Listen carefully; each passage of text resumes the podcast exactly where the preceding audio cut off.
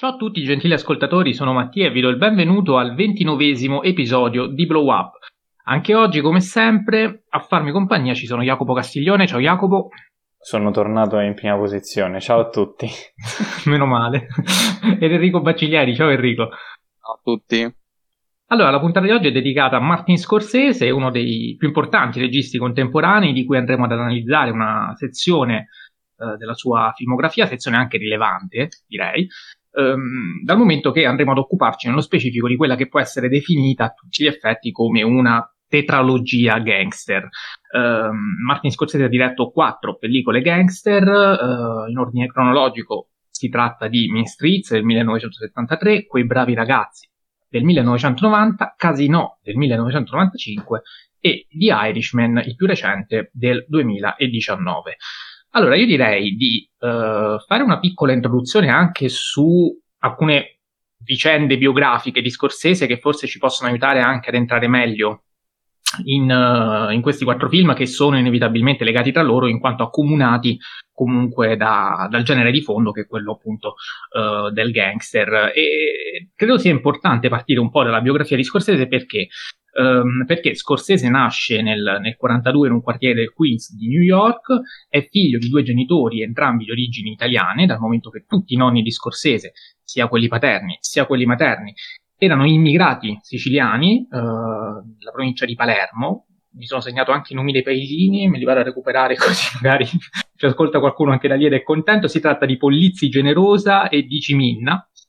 Um, poi da bambino Scorsese si, trasferisce a Little Italy e vive qui la sua adolescenza un po' tormentato da, dall'asma e da una salute che non era sempre cagionevole, salute che quindi lo ha costretto lontano dalla strada e dalle gang del, del quartiere della Little Italy del tempo.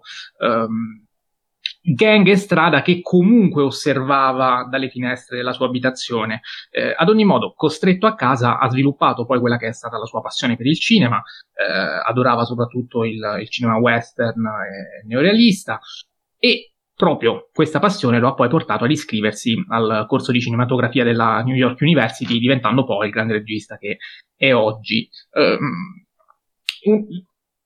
questo già ci può dare ecco, l'idea forse del perché eh, si è avvicinato a, questo genere e se vogliamo ha contribuito anche a, eh, a, crearlo sotto certi punti di vista, non che non fossero stati fatti film gangster prima di lui assolutamente, però eh, sicuramente eh, ha dato il suo contributo anche alla storia del cinema rispetto a questo genere e non solo.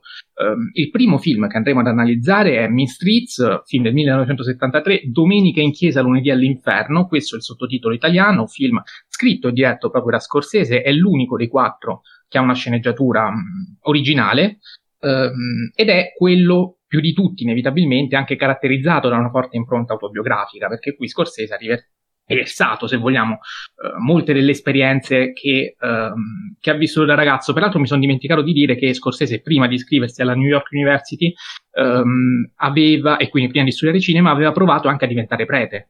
Poi ci ha rinunciato per una sorta di compatibilità con quelli che erano i suoi ritmi rispetto a quelli della vita da religioso, però ecco, anche questa informazione biografica ci consente di parlare in modo anche più um, chiaro forse, uh, di questo film, che è un film appunto sospeso uh, continuamente tra peccato e redenzione. Jacopo, uh, non so tu se l'hai recuperato di recente, ti chiedo cosa pensi ovviamente di questo film, anche rispetto magari alle note biografiche che ho appena ricordato di Scorsese.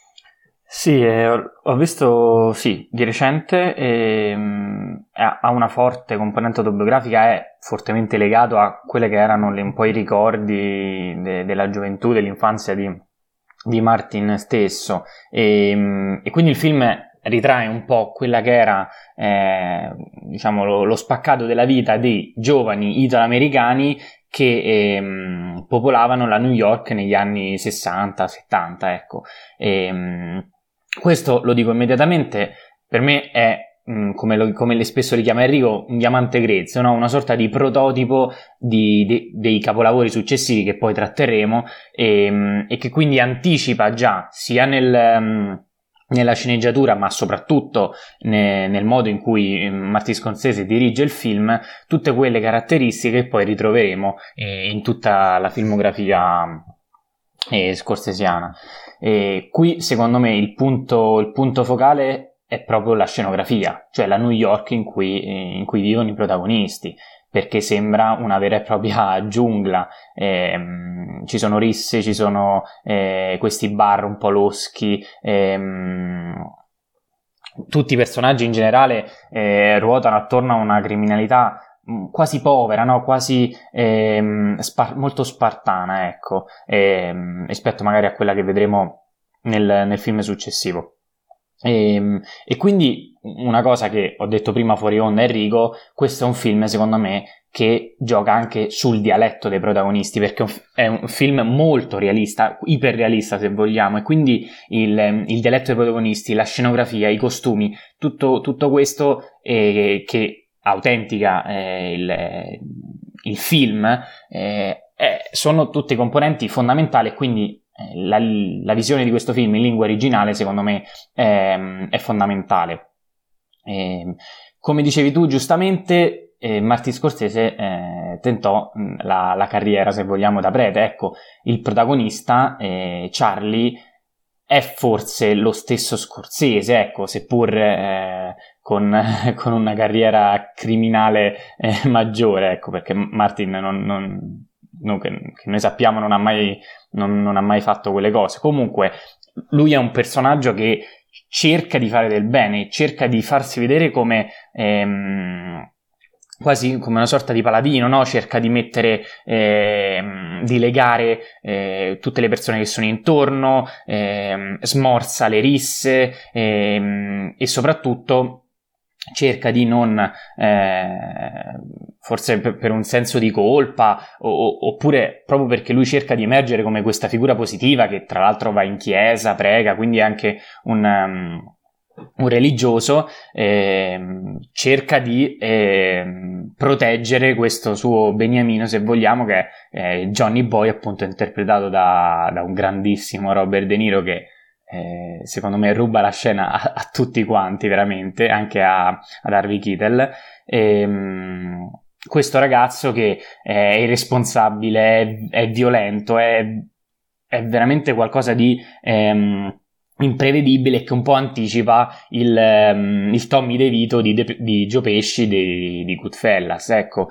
E quindi questo stile, questa, questa regia eh, che, che, anticipa, come ho detto, ehm, quello che sarà Martin, quindi eh, la camera a mano spesso, ehm, anche tremolante, no? Ci sono alcune riprese che sembrano amatoriali, poi si passa da una parte, ci sono invece... Ehm, delle scene perfettamente dirette, no? Quindi già Martin Scorsese nel 73, se non sbaglio, il film eh, aveva già una, una chiara idea di come, di come, voleva girare il film, di come rappresentare questa giungla da una parte, quindi eh, la, la, caoticità di New York e, e allo stesso tempo eh, la freddezza anche con il quale riusciva a girare. E poi ultima cosa, eh, a parte la fotografia, colonna sonora, questo è un, film totale che io considero eh, appunto un prototipo, un semi capolavoro. Ehm, la cosa che forse mi ha colpito di più parole dello stesso Scorsese è che lo stile narrativo del film richiama molto eh, i vitelloni di, di, Fellini, ecco, quindi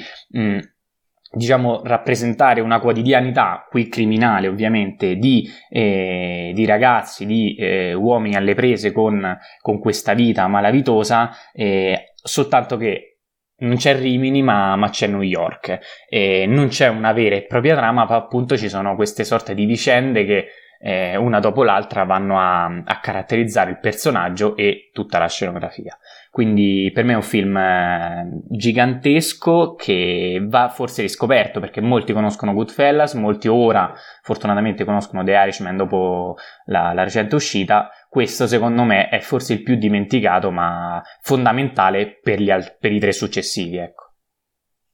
Sì, sono assolutamente d'accordo con te, anche io la reputo questa un'opera seminale, peraltro rispetto al discorso della scenografia eh, mi è venuto in mente il fatto che anche qui l'Italia viene richiamata con numerosi poster nelle varie location di, della Little Italy, molte sono soprattutto siciliane, penso a Palermo, a Messina, a Ustica, poi ci sono anche, se non sbaglio, eh, un poster di Firenze e uno su Napoli, mi pare di ricordare. Sì, sì, e, sì. Mm, e mi sono ricordato anche del fatto che... Eh, lo stesso Scorsese, perché poi tu hai detto che noi sappiamo non è mai stato un criminale, è, è, è vero, però non è mai stato un criminale, eh, se non sbaglio, adesso non avendo i dati precisi, non, magari non dico che, cioè non dico a voi che si tratta di parole sue, però mi sembra di ricordare che per sua stessa ammissione ehm, aveva detto che eh, essendo comunque stato cagionevole di salute eh, è stato anche impossibilitato ad avvicinarsi a questi ambienti malavitosi, quindi eh, non sappiamo se questa è stata una scelta dovuta a, uh, alla necessità o al, um, alla coscienza, ecco, chiamiamola così. Quindi il, um, anche il, il, dilemma del protagonista che appunto va in chiesa e poi c'è, c'è, quella frase, i peccati non si scontano in chiesa, si scontano per le strade. Poi magari adesso do la parola ad Enrico che sviscererà sicuramente meglio di me il tema, Ecco, si, si, ritrova molto lo stesso Scorsese, peraltro aveva anche dichiarato, questo sì, lo ha dichiarato lui, che uh, gli unici luoghi in cui da giovane si sentiva a suo agio erano la chiesa e il cinema. E il cinema torna anche in questo film, perché comunque uh, spesso i personaggi vanno al cinema, ci sono delle scene di Sentieri Selvaggi, che è un western che Scorsese adorava, um, ma anche... Adora, scusami. Adora, sì, giusto, giusto. Um, anche un, un'immagine del del Grande Caldo, se non sbaglio, Grande Caldo che tra l'altro c'è anche oggi da noi che registriamo, è domenica pomeriggio, proprio dopo pranzo, quindi io sto con le finestre aperte, lo confesso, se si sentono dei rumori mi scuso. E, um, Enrico, lasciate la parola per um, parlare di Main Streets, magari agganciandoti a quello che uh, più o meno abbiamo iniziato a dire io e Jacopo. Eh, sì, in generale sono molto d'accordo con quanto detto da, da Jacopo. Eh, ci tengo a dire, aggiungere giusto qualcosina. Innanzitutto, eh, questo è il primo grande successo di, di, Scorsese a livello proprio sia produttivo, sia di critica, sia proprio di eh, successo commerciale. Uh, inoltre eh, De Niro eh, è la prima collaborazione con De Niro che sappiamo uh, aver collaborato una marea di volte, tra cui anche nel capolavoro tre anni dopo Taxi Driver che oggi non trattiamo. Uh, quindi insomma eh, si tratta di un film veramente importantissimo. Inoltre ritengo che eh, il sottotitolo italiano per una volta, nonostante eh, venga aggiunto forzatamente, sia un sottotitolo che veramente regala una chiave di lettura veramente eh, convincente ai più distratti. Perché ogni, ogni volta nel, nei film di Scorsese l'aspetto religioso eh, c'è ed è in, ehm, diciamo secondo piano eh, perché è vero che questa è una tetralogia ipotetica però in realtà non ha diretto solo questi come gangster movie eh, uno tra tutti che è uno che io amo particolarmente lo ritengo veramente sottovalutato è Gangs of New York dove anche lì la religione ehm, è fortemente presente. La religione lì è addirittura eh, motivo di conflitto. Eh, quindi insomma eh, la religione nel cinema di Scorsese è sempre stata una cosa magari che passa in secondo piano, ma che in realtà nel suo essere costantemente in secondo piano, eh, ma ehm, essere appunto costantemente in realtà diventa quindi una cosa di primo piano. Oltretutto, Scorsese ha anche diretto pellicole molto più eh, importanti su questo aspetto, come per dire eh, L'ultima tentazione di Cristo e Silence, ovviamente. Eh, sta di fatto che comunque eh, in questo film noi vediamo eh, diciamo la chiesa eh, in un luogo cioè, co- come luogo veramente eh, principale in alcune scene, eh, anche più per certi versi del padrino, che ricordiamocelo, non siamo nel 2021 eh, che facciamo un commento su Mean Streets e pensiamo al padrino che era un super capolavoro già all'epoca nel 72, qui siamo nel 73, se ragioniamo a livello di eh, produzione e preproduzione, probabilmente l'idea della religione è arrivata addirittura prima ehm, del... Um, diciamo del mega successo eh, planetario e clamoroso del padrino. Quindi la Chiesa diventa davvero un aspetto eh, vitale per questi gangster che eh, vedremo, ed è forse secondo me il fil rouge più grande eh, di questa tetralogia, vedremo che sempre di più si rifugiano nella, Uh, nella religione. Guarda caso di Irishman, che è proprio il quarto capitolo, è quello più emblematico in questo, dove la religione è davvero eh, diventa eh, l'aspetto cardine dell'ultimo atto del film. Quindi, eh, secondo me, per una volta posso, posso, dire che i titolisti italiani ci hanno preso e hanno fatto un super sottotitolo, forse anche più bello addirittura del titolo originale.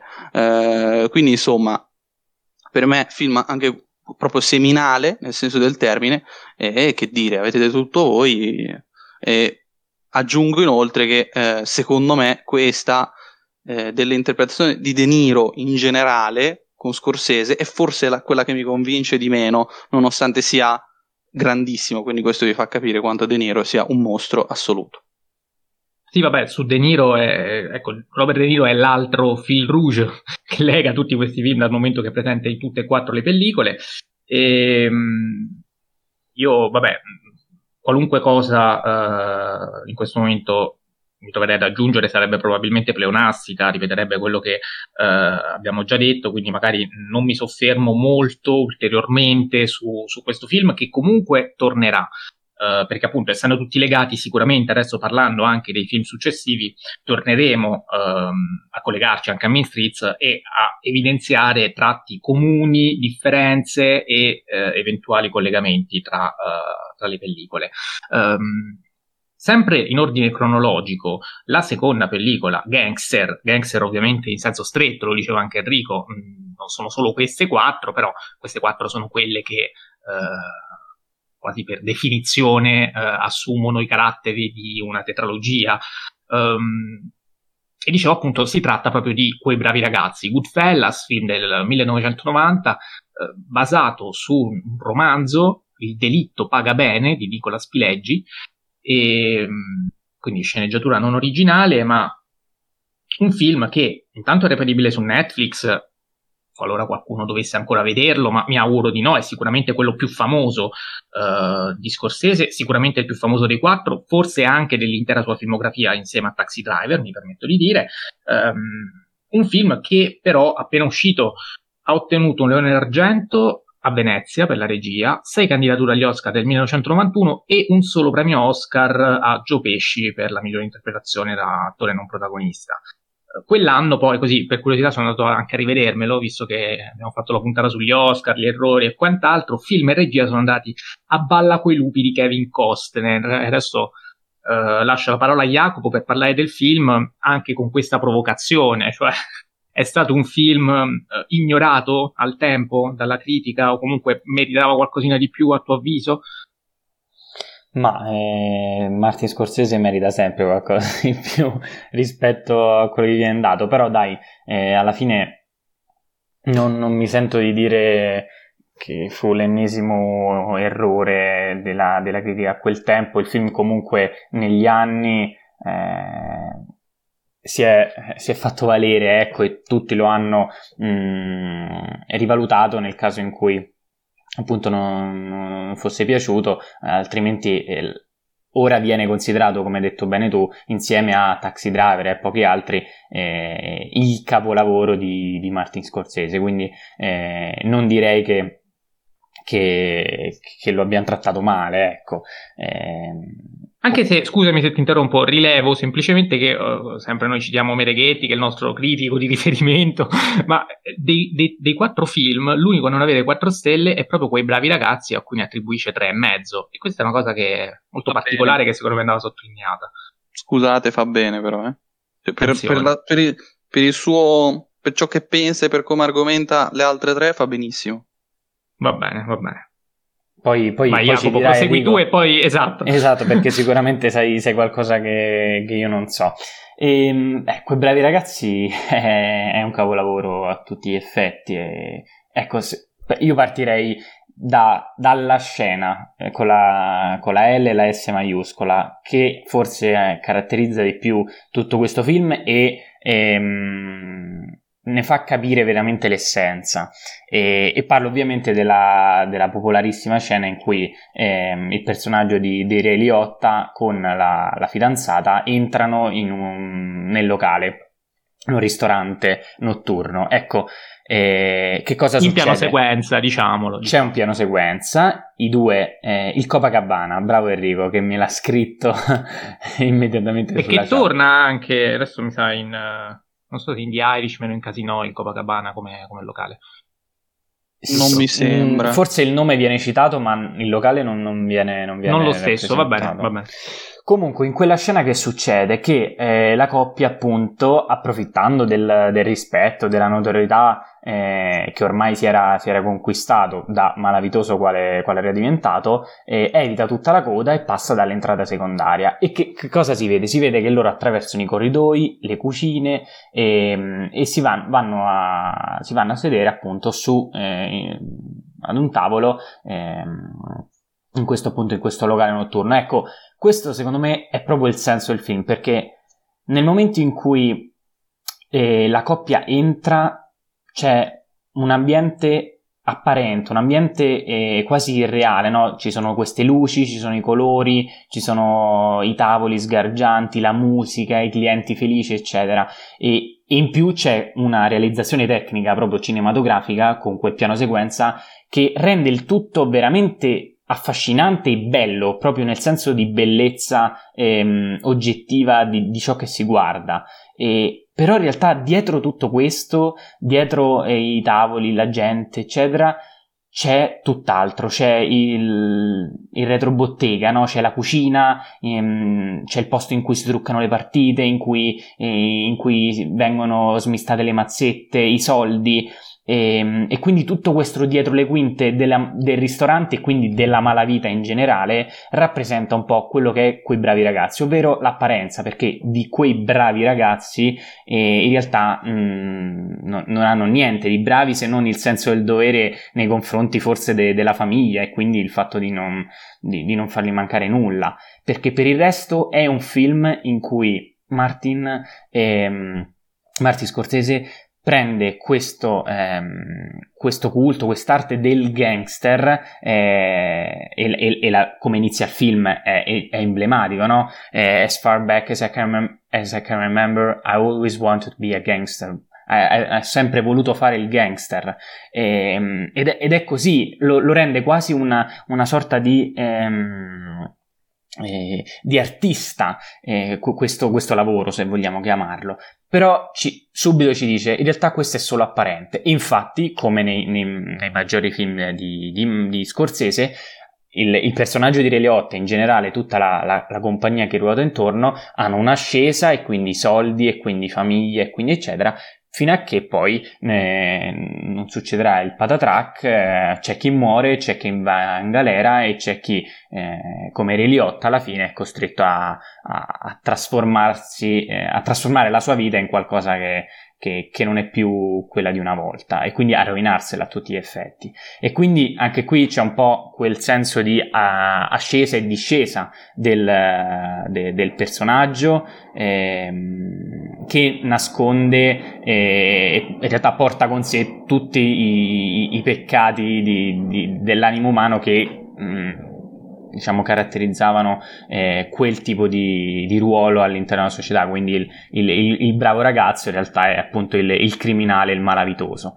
Il film è, ecco, non l'abbiamo detto prima, ma qua, se non sbaglio anche Mi Street è mm, montato da, eh, questo sicuramente, da Thelma Shoemaker e il film... È... Mi Street credo di Mi no. Street credo di no, infatti. Anche... Da Sidney Levin, infatti.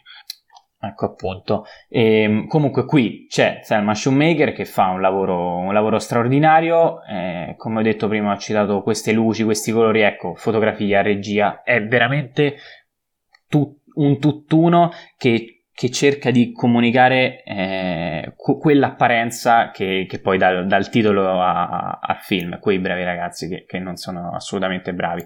Il collegamento con Miss Street, intanto, come, come, ho detto prima, lo faccio direttamente sul personaggio di eh, quello che era di De Niro in Miss Street e che qui diventa il Joe Pesci, no? un po' l'outsider, quello violento, piccolo, eh, cioè piccoletto proprio fisicamente, che ossessionato del potere e quindi è capace di tutto. Lì in Mistreets si vedeva un ragazzo forse un po' indifferente, un po' violento sì, ma eh, forse anche ingenuo. Qui invece c'è, c'è, c'è un arrogante. E, e, poi qui ovviamente il, il, il, film è tutto di, di Ray Liotta. E, capolavoro mastodontico, passo la parola a voi che sicuramente eh, saprete dire al, al, tante altre cose. Volevo soltanto sottolineare che che questo è il film forse più, appunto come abbiamo detto, più, più famoso, più, più apprezzato di, di, di Scorsese, e, eppure no, sarà, forse se faremo una classifica vedrete che secondo me non apparirà forse nella classifica di Mattia soltanto al primo posto. Ecco. Va bene, vedremo, vedremo, lo, lo, lo vedremo alla fine. Spoiler. Eh, io, allora, allora eh, ci sono diverse cose da dire. Intanto mi è venuto in mente, e mi sono scordato di dirlo prima riguardo Main Streets, che in Main Streets, così come nei primi tre film che andremo a esaminare quest'oggi, um, partecipa la madre di Scorsese uh, come attrice in alcune parti e lì fa, uh, diciamo, assiste la, la, la, la, ragazza con la crisi epilettica, mentre qui fa proprio la madre di Gio Pesci e questo testimonia anche comunque la volontà in qualche modo di uh, l'attaccamento alle sue radici di Scorsese, ma è la, vol- la volontà anche di metterci del suo mh, nei film, quindi parti della sua, della sua, vita. Lo stesso Scorsese in Mean Streets fa la parte del, del killer in, nella macchina, non l'abbiamo detto, però sì questo anche è un'altra testimonianza di ciò. E in tal senso quei bravi ragazzi si muove in continuità con Mean Streets, sono d'accordo. Uh, non sono tanto d'accordo sul discorso del fatto che Joe Pesci sia uh, lo, un personaggio molto simile a quello di De Niro in Mean Streets. Io non ho visto uh, questo parallelismo così marcato. Forse sì, come dicevi tu, hanno qualcosa in comune, però non mi sembra una sorta un personaggio replicato, ecco, cosa che invece noto in Casino rispetto a quei bravi ragazzi, in cui lì Gio Pesci eh, fa veramente lo stesso ruolo, secondo me, ma anche su questo magari poi ci soffermiamo più tardi. Uh, in Streets ho trovato una fotografia anche, uh, che, che, una certa continuità anche fotografica, soprattutto nell'utilizzo del rosso. In Streets è nel locale in quei bravi ragazzi invece riguarda uh, l'utilizzo del rosso ottenuto dai fari della macchina nella scena che eh, io definisco chiave, ehm, che è quella proprio iniziale, su cui magari mi soffermo dopo, eh, dopo aver fatto parlare anche un po' Enrico, se no poverino, gli lasciamo sempre l'ultima cosa e poi non ha mai niente da dire. E, ehm, ma ecco, e vengo a, al punto per ribattere a quello che hai detto tu rispetto al discorso dell'ipocrisia ehm, di quei bravi ragazzi che secondo te investe un po' tutti gli aspetti tranne quello familiare e non sono d'accordo non sono d'accordo, non solo perché poi, come giustamente detto, alla fine eh, Re Liotta eh, non è buono neanche a far quello, cioè a, alla fine parla, era stato premiato nel corso della sua laurea, eh, ovvero eh, il primo arresto, proprio perché non aveva fatto nomi e poi alla fine eh, scopriamo che quella voice over non è altro che la sua testimonianza e quindi lui non sta parlando allo spettatore ma sta parlando in un processo, sta eh, di fatto confessando quelli che sono stati eh, i, i, misfatti suoi e degli altri bravi ragazzi, ma anche all'interno della famiglia intesa proprio come nucleo familiare. Cioè eh, c'è tutto un discorso uh, da fare che poi magari approfondiamo, non lo so, uh, rispetto al fatto che eh, Re Liotta uh, inizialmente si sposa. Uh, e si sposa anche un po' per caso perché vediamo come si innamora di questa donna, cioè dandogli buca, poi lei lo viene a cercare, lui eh, lo fa quasi per gioco, ma poi trova un amante e dopo aver iniziato a trattare l'amante come una moglie, perché anche a lei trova una casa, una sistemazione, deve pensare pure a lei, alla fine si cerca un'altra amante ancora. Eh, e, e, quindi scopriamo anche che il valore della famiglia, inteso anche proprio come nucleo familiare, è anche quello un valore ehm, ipocrita e apparente. Quindi non solo la famiglia malavitosa, la cosca mafiosa, ma anche eh, la famiglia eh, coniugale. E, e, e, c'è anche la frase a un certo punto di Poli che dice mh, mm, a, a Liotta noi non divorziamo, non siamo animali. Scena che poi dopo, la, la scena successiva è, si vede lo zoo di Tampa con, con il leone, la leonessa, cosa poi geniale ovviamente, però eh, questo ci dà anche l'idea un po' di quella che poteva essere la mentalità mafiosa e ne approfitto semplicemente per dire una cosa perché spesso sentiamo dire voice over eh, superflua, nece- ecco, tutti questi film hanno la voice over, in tutti questi film è indispensabile. Ecco, chiariamo subito questo sì, tipo sì, di aspetto. Perché, perché... perché Scorsese è il maestro della voice over, chiariamolo. Ecco, vai Enrico, agganciati. Cioè, mm, no, mm, volevo dire semplicemente questo, cioè eh, Scorsese ha usato moltissime volte la voice over nei suoi film, ma perché la, lui la usa al contrario dei registi mediocri, la utilizza come voce che commenta e che quindi è come se fosse un dialogo allo spettatore. Eh, è brutta la voice over quando narra, quella fa schifo. E quando ripete cose che si stanno vedendo e quindi non, non ha alcun senso. Anche. Vai se vuoi aggiungere qualcosa sul film. Vabbè, eh, la, la, scena chiave eh, sono un po' tutte e due, in realtà, cioè quelle che avete citato. Eh, il Copacabana è la più grande rappresentazione registica di cosa sia la mafia, cioè proprio a livello filmico. Eh, già da come parte, inquadratura sui soldi e poi chi dà i soldi, quindi già come ragiona l'ottica mafiosa, cioè prima si guarda eh, il, um, il, fine, i soldi, e poi si guarda in realtà chi c'è dietro, che spesso è eh, più che de- deprecabile ehm, e spesso merita la galera eh, per almeno 25 anni. Quindi, insomma, eh, già questo questo incipit del, del, magistrale piano sequenza fatto la storia insieme all'Infernale Quillan, insieme a questi qui, il Copacabana è davvero uno dei piani sequenza stellari, ma soprattutto il piano sequenza inizia con un tallonamento e quindi che segue eh, Karen e eh, Henry eh, e poi in realtà però ad una certa eh, mostra che in realtà la mafia, come dicevo prima, la regia rende l'ottica mafiosa, eh, la mafia non è composta solo dal mafioso, è composta da tutti gli altri. E quindi in realtà dopo dal tallonamento dei due personaggi si passa eh, a per dire eh, il cameriere che prepara il tavolino lì per lì, ehm, mentre invece sono fuori campo i mafiosi. E quindi in realtà ehm, ci sono più elementi nella mafia per funzionare, cioè c'è sia l'elemento mafioso, quello che fa il lavoro sporco, ma c'è anche quello che sta all'interno, guarda caso, che copre, che cela e guarda caso la, la porta, e qui eh, voglio fare un discorso che ho fatto anche nell'articolo che ho realizzato per Monkey Beat, eh, sulle porte eh, in, in, quei bravi ragazzi. Eh, la porta in questa scena ha due battenti ehm, e una viene aperta da Henry e l'altra viene aperta dal, da, da, dal portiere, quello che eh, poi si prenderà la mazzetta. Eh, e ehm, in quel caso appunto ci mostra come la mafia abbia i due eh, elementi, cioè quello che copre e quello che invece fa appunto il lavoro sporco. Successivamente vediamo un'altra porta, molto dopo nel film, vediamo un'altra porta chiusa che è quando ehm, Karen e eh, la mafia e Henry sono arrivati al capolinea, cioè ehm, quando toccano il fondo eh, c'è una sequenza in cui sono inquadrati costantemente in primo piano o eh, in piano medio, ma una certa stacco, campo medio e vediamo tutta la stanza con l'altezza della macchina molto più in alto e vediamo uno specchio con riflessa una porta chiusa. Quindi ci dà un senso di claustrofobia, non possono fare altro che o confessare e quindi rimanere chiusi dal, dalla mafia e perdere quel rispetto che tanto si parla eh, nel linguaggio mafioso, ed è un film che tra l'altro fa del linguaggio un aspetto fondamentale. Il bravo ragazzo è diventato sinonimo di mafioso a livello cinefilo.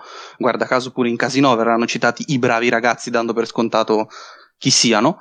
E ehm, dopo che lui confessa, il film si chiude con una porta chiusa che tra l'altro a livello sonoro ricorda eh, una cella mh, di prigione che sbatte.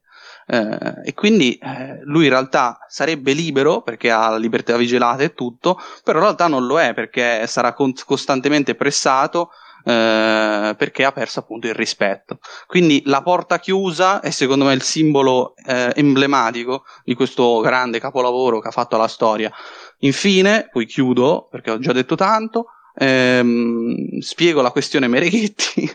Eh, secondo me ah, fa bene Mereghetti a dare tre stelle e mezzo a questo film, nonostante per me sia da 4, sia chiaro, eh, perché cosa fa? Eh, dà 4 stelle a Mini Streets perché appunto individua in Mini Streets un'idea di cinema seminale, individua il primo grande successo di Scorsese ed è il primo film eccelso, secondo me no, non fa una piega. Dopo diversi capolavori, avevate citato tutti i magistrali film, vi siete dimenticati di Toro Scatenato, Toro Scatenato è l'altro grande capolavoro che ha fatto la storia. Eh, dopo tutti questi, per certi versi, fa un micro passo indietro, micro, perché poi è tre stelle e mezzo, quindi comunque di capolavoro si sta parlando. Cioè, mm, il buon Mereghetti considera capolavori sia i tre stelle e mezzo che i quattro. Eh, quindi, Quei bravi ragazzi è comunque un film eccellente eh, che però in realtà eh, lui vede più maturità nel successivo Casino. Eh, su, e su questo sono anche d'accordo. Eh, ho già tirato uno spoiler. Ehm, e infine poi vabbè con The Irishman dice 4 perché è un film crepuscolare davvero eccezionale e anche su questo sono d'accordo. Perché è crepuscolare anche nel genere e in ciò che ha fatto Scorsese ed è un film crepuscolare di Scorsese. Quindi è crepuscolare su, su tre piani. A livello metafisico a livello di genere e a livello di filmografia, quindi mica cazzi, insomma. E anche in The Irishman ci sarà un discorso da fare probabilmente sulle porte. Sì, sì, assolutamente. La porta finale ritorna. Mi sono dimenticato, ecco, grazie, mi sono dimenticato. La porta finale di Scorsese, cioè in, in The Irishman, dimostra come quella porta chiusa in quei bravi ragazzi si ricolleghi al finale magistrale di The Irishman e quindi la porta diventa una cosa che poi ritorna anche in eh, ben 29 anni dopo, eh, che non è da dimenticare perché qui ne parliamo uno dietro l'altro nel podcast, ma passano 29 anni tra quei bravi ragazzi The Irishman.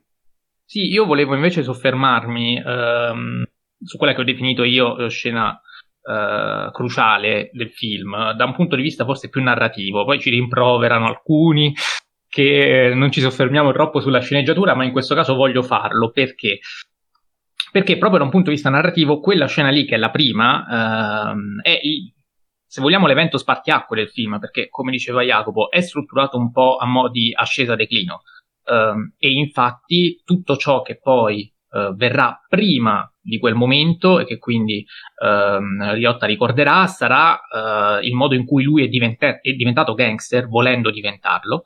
Um, quindi tutta l'ascesa viene narrata in quel modo, il declino c'è subito dopo, uh, perché poi uh, già, par- cioè, allora, intanto parliamo della struttura della narrazione, che è doppia analessi, quindi uh, appunto la scena del 1970, quella del, dell'omicidio dell'uomo nel bagagliaio, ehm, è un primo ricordo. Nell'ambito di questo primo ricordo poi ci sono ricordi successivi, anzi scusate, precedenti, in cui poi ci si ricollega, si ritorna alla scena del 1970 e si prosegue avanti con la narrazione fino ad arrivare al presente che sarebbe Liotta che confessa, anzi che testimonia confessando di fatto. Um, quindi ecco, struttura della narrazione complessa, frammentata e anche questa è una cosa che poi ritornerà uh, nei due film successivi, ma um, è ingegnosa proprio per questo, perché poi, come dicevo, dopo quel tipo di incidente, quel tipo di omicidio nel, nel bagagliaio, um, succedono si vede tutto il brutto, cioè se fino a quel momento abbiamo visto il fascino per il crimine e tutti i lati grottescamente positivi della vita malavitosa, um, a un certo punto vediamo il lato sporco, il lato brutto del mestiere, che si vede sia quando scavano la fossa, con quelle luci rosse appunto a cui facevo, a cui facevo riferimento all'inizio, quel, quei fari della macchina che uh, sono di un rosso sangue, sangue che è stato appena versato ed è evidenziato benissimo da quel tipo di, di immagine, proprio cinematograficamente parlando, Um, ma eh, il lato sporco poi si vede in tutto ciò che accade dopo, si vede nelle amanti, nel sabato delle mogli, il venerdì è quello il giorno delle amanti, uh, e quindi capiamo che ogni gangster fondamentalmente ha la sua vita privata che è diversa da quella familiare e quindi torna il discorso dell'ipocrisia domestica. Uh, c'è il lavoro sporco nella rimozione del cadavere, c'è il garzone che viene ucciso da Gio Pesci, che è una scena che in quel momento per chi non avesse ancora capito quanto è atroce la vita di un, di un gangster eh, e quanto brutta e spregevole sia, dopo aver visto quella, quella scena lì, probabilmente ecco, non ha più dubbi al riguardo. Um, c'è la scena in cui viene rinchiuso in prigione uh, Re Liotta, quindi a un certo punto i malavitosi pagano. All'inizio, quando sei in prigione, esci subito. Adesso vediamo anche che in galera alla fine ci finisci. Uh, c'è l'uccisione di Tommy. Uh, la, la, morte di Gio Pesci è un evento uh, che comunque tocca uno spettatore che in qualche modo, e questa è una profonda differenza che c'è con Casino, secondo me almeno, è in qualche modo in empatia con i personaggi. Uh, empatia che invece in Casino dal mio punto di vista uh, viene completamente meno e questa è una delle, delle, grandi differenze insieme a qualcun'altra visto che comunque Casino è accusato di essere una sorta di remake di quei bravi ragazzi uh, e poi c'è anche il colpo della droga finale quando appunto Reliotta viene, viene arrestato ma vediamo anche in quale stato è Reliotta sono tutti devastati dalla coca sono tutti uh, personaggi che eh, sono distrutti Uh, e che quindi non rispecchiano quell'asce- quell'ascesa iniziale che sembrava comunque affascinante e in qualche modo anche accattivante, cioè sembra dire, beh, in effetti essere mafioso non sembra poi tanto male dal momento che tutti questi vantaggi, poi però scopri che sotto sotto in realtà così non è. Jacopo, se vuoi aggiungere qualcosa rispetto a quello che abbiamo detto io ed Enrico, altrimenti passiamo oltre. No, confermo, confermo tutto, soprattutto che, che, quella, che, l'inizio è proprio uno spartiacque, quindi eh, hai detto la, la, parola perfetta e va, va bene così. Ecco. Eh, sì, non abbiamo detto, ma vabbè, questo eh, chi ci ascolta probabilmente lo dà per scontato, il fatto che comunque questo film è un film gangster, sì, ma anche anomalo perché vediamo eh, la vita eh, mafiosa vista anche dal basso, cioè questi qui non sono dei padrini, sono persone che non diventeranno mai padrini. Lo stesso uh, Gio Pesci, che a un certo punto era l'unico di origini italiane che sembrava riusci- poterci riuscire, alla fine uh, non ci riesce.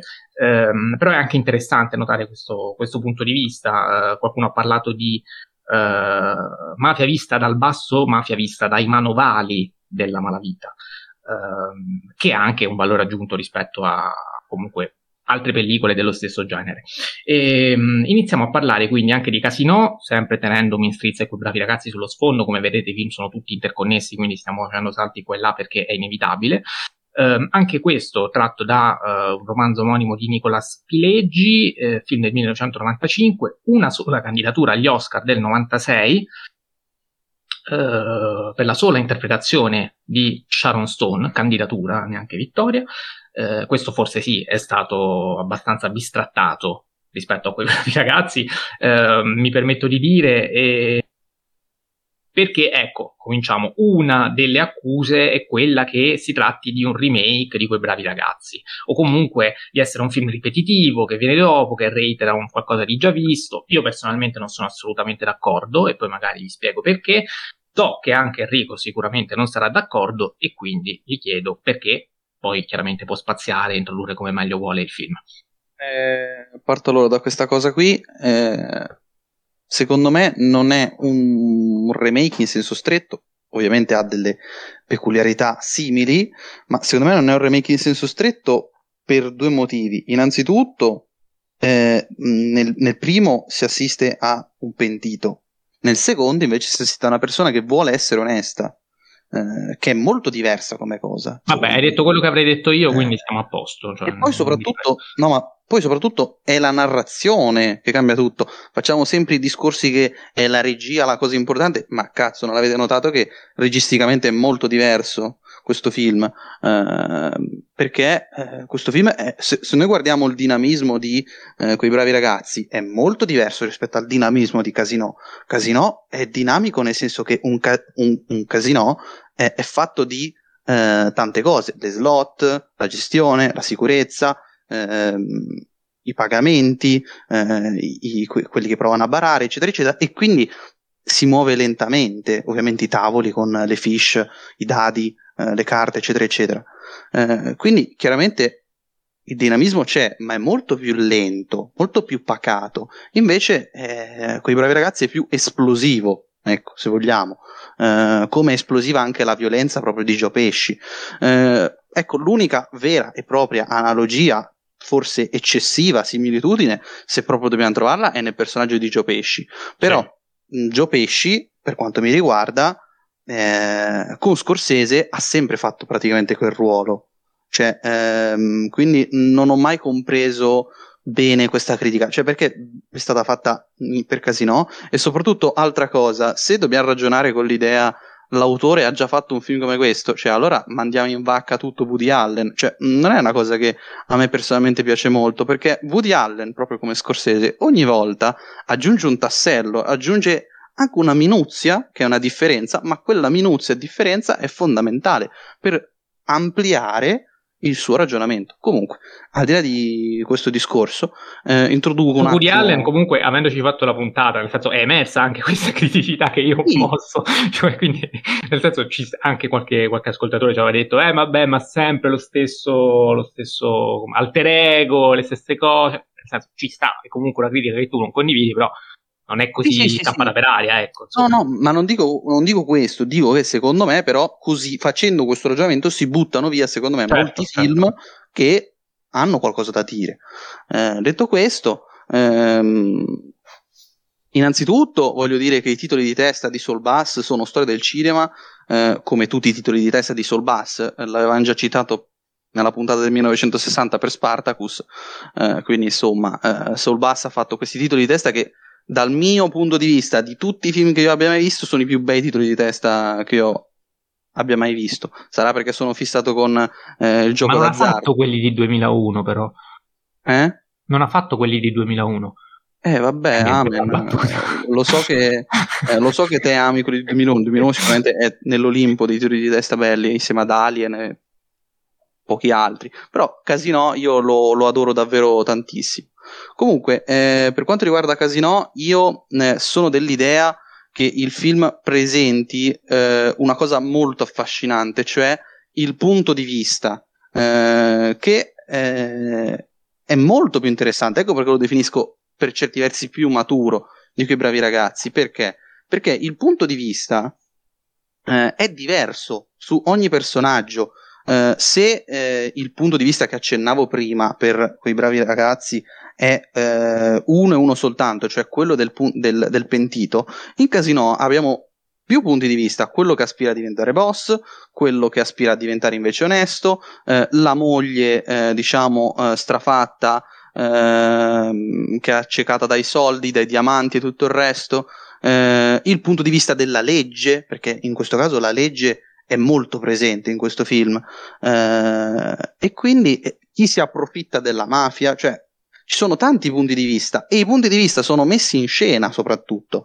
Ehm, la scena, una delle più belle, e qui consiglio assolutamente ai nostri ascoltatori di vedere il video dei Licaoni dedicato eh, a Casino e a Scorsese, si chiama Martin Scorsese Video Essay, mi, mi sembra eh, in cui si parla di, proprio di, di, di, casino e del piano sequenza chiamato Counting Room, che avviene all'inizio del film, eh, e dimostra perfettamente questo concetto. Si gioca con lo spettatore, si gioca con la voce, si gioca con la voce narrante, si gioca anche con la macchina da presa, si inganna lo spettatore come la mafia inganna eh, le persone, insomma tutto è perfetto a livello di messa in scena e soprattutto quella scena però è girata eh, e lo dice anche Alessandro dei Licaoni, è girata che è complessissima, ma in realtà non te ne rendi conto di quanto sia eh, complessa a livello strettamente narratologico. Eh, ehm, quindi assolutamente consiglio ai nostri ascoltatori eh, chi volesse approfondire questo concetto di andare a vedere quel video che lo spiega molto meglio di me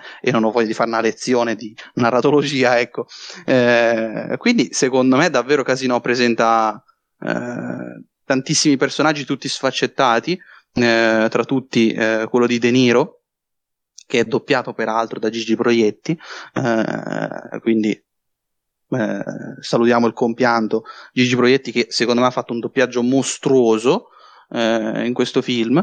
Eh, e per quanto mi riguarda, eh, ci sono delle battute, delle scene che sono secondo me iconiche e sono lezioni di regia. Ad esempio, la scena quella del, dei due bari, eh, il montaggio anche di Thelma Shoemaker. Ecco, io do sempre per scontato, eh, eh, quando parlo di Scorsese, il montaggio di Thelma Shoemaker è sempre formidabile, è sempre eccelso, è sempre eccezionale. Quindi, solo che mi dimentico di dirlo. Eh, ehm, quindi, che dire, per me Casino è davvero una grande rilettura per certi versi di, proprio di quei bravi ragazzi.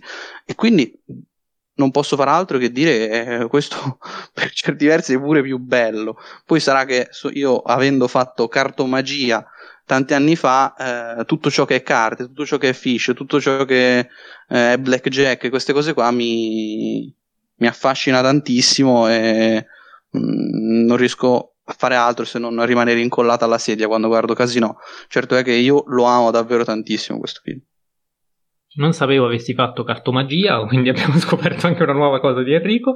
E, ehm, io sì, sono, sono in larga parte d'accordo con te, nella misura in cui Uh, lo hai detto all'inizio, non è un remake di quei bravi ragazzi, anche per il tipo di, mh, oltre che per tutte le cose che hai detto, soprattutto oserei dire per il tipo di uh, ruolo del, del, protagonista, che nel caso di quei bravi ragazzi è un ragazzo, perché parti, lo vediamo già da bambino, che fa di tutto per diventare gangster e che alla fine ci riesce e uh, si ritrova nei guai e quindi si ritrova a pagare il prezzo. Um, delle, delle, sue scelte, cosa che ripercorreva anche quello che accade in Mean Streets, perché appunto il pagare il prezzo e quindi scontare il peccato sulla strada è quello che fa anche Harvey Keitel, um, che però è un, è un ragazzo che magari da un lato ingenuo, se vogliamo, perché mantiene l'amicizia con De Niro, mantiene uh, il, il, legame affettuoso con uh, la ragazza epilettica, non ascoltando le regole dello zio, che invece da gangster fatto e finito gli dice che doveva lasciarli stare, lui invece fa di testa sua, lo ignora e ne paga le conseguenze pur avendo quel tipo di ambizione, perché lui aveva, ambiva comunque alla posizione dello zio, ma non sta a quel tipo di regole lì. Quindi in Mistrizia abbiamo un protagonista che è eh, dilaniato da Uh, da una parte quello che è l'affetto ingenuo e sincero per delle persone e dall'altra la cinica ambizione. Uh, in quei bravi ragazzi abbiamo un, un, uomo che vuole diventare gangster, ci diventa e ne paga le conseguenze. In Casino invece abbiamo un gangster di fatto, quindi un malavitoso, che fa al contrario tutto il possibile per pulirsi. E quindi il buon De Niro ehm, ambisce non a diventare un criminale che è, ma a diventare pulito. E la pulizia ritorna proprio nella costruzione del suo personaggio anche a livello visivo, perché lui è impeccabile, è vestito sempre a modo, a puntino, ehm, anche l'aspetto è curato in modo maniacale, è una persona lucida, razionale, fredda, pulita da un punto di vista visivo, eh, e quindi questa pulizia eh, che lui cerca nella vita eh, e che si rivede anche, cioè che lo spettatore quindi riconosce anche nel suo aspetto, penso, sia, eh, penso che non sia eh, un caso. Eh, ed è il contrario, se vogliamo, appunto, di quello che succede in quei bravi ragazzi, in cui Reliotta più passa il tempo e più va ad autodistruggersi. Ehm, si presenta a casa della mamma quando è bambino vestito da gangster, elegante, facendolo peraltro anche spaventare, ma poi lo vediamo con gli occhi sempre lucidi, sempre strafatto, sempre sudato, eh, quindi anche a livello proprio di costruzione del design eh, del, del, personaggio penso ci sia stato un lavoro eh, che quindi è diverso. E, ehm, volevo aggiungere qualcosa. Ah, sì, ecco, volevo aggiungere poi il fatto che secondo me Casino dei 4 è quello tecnicamente fatto meglio, che è una cosa, mi rendo conto, azzardata perché sono tutti di altissimo livello. Però Casino dal punto di vista proprio del montaggio, anche sonoro, perché riesce anche ad abbinare in modo veramente interessante le voci fuori campo che a un certo punto poi eh, rientrano in scena, cioè noi sentiamo qualcuno parlare vedendo qualcos'altro e poi capiamo, magari arriviamo a quello che sta parlando per davvero. Um, anche i, la costruzione proprio delle, delle, immagini, ci sono diverse inquadrature sghembe che non sono casuali, ci sono alcune immagini uh, di riflessi allo specchio, soprattutto quando ci sono dei personaggi in coppia, uh, che non sono casuali, e poi c'è il personaggio di Ginger, che a mio avviso è il vero personaggio, cioè ancora più di De Niro, di Pesci, di tutti gli altri. Quello interpretato da Sharon Stone è il valore aggiunto, se vogliamo, del film, anche rispetto a quei bravi ragazzi, ovviamente anche rispetto a Misfits, perché finalmente abbiamo anche ehm, una caratterizzazione di un personaggio femminile autentica. Eh, è un personaggio molto più eh, complesso rispetto ai personaggi femminili degli altri film, che comunque ci sono, ma sono molto più piatti.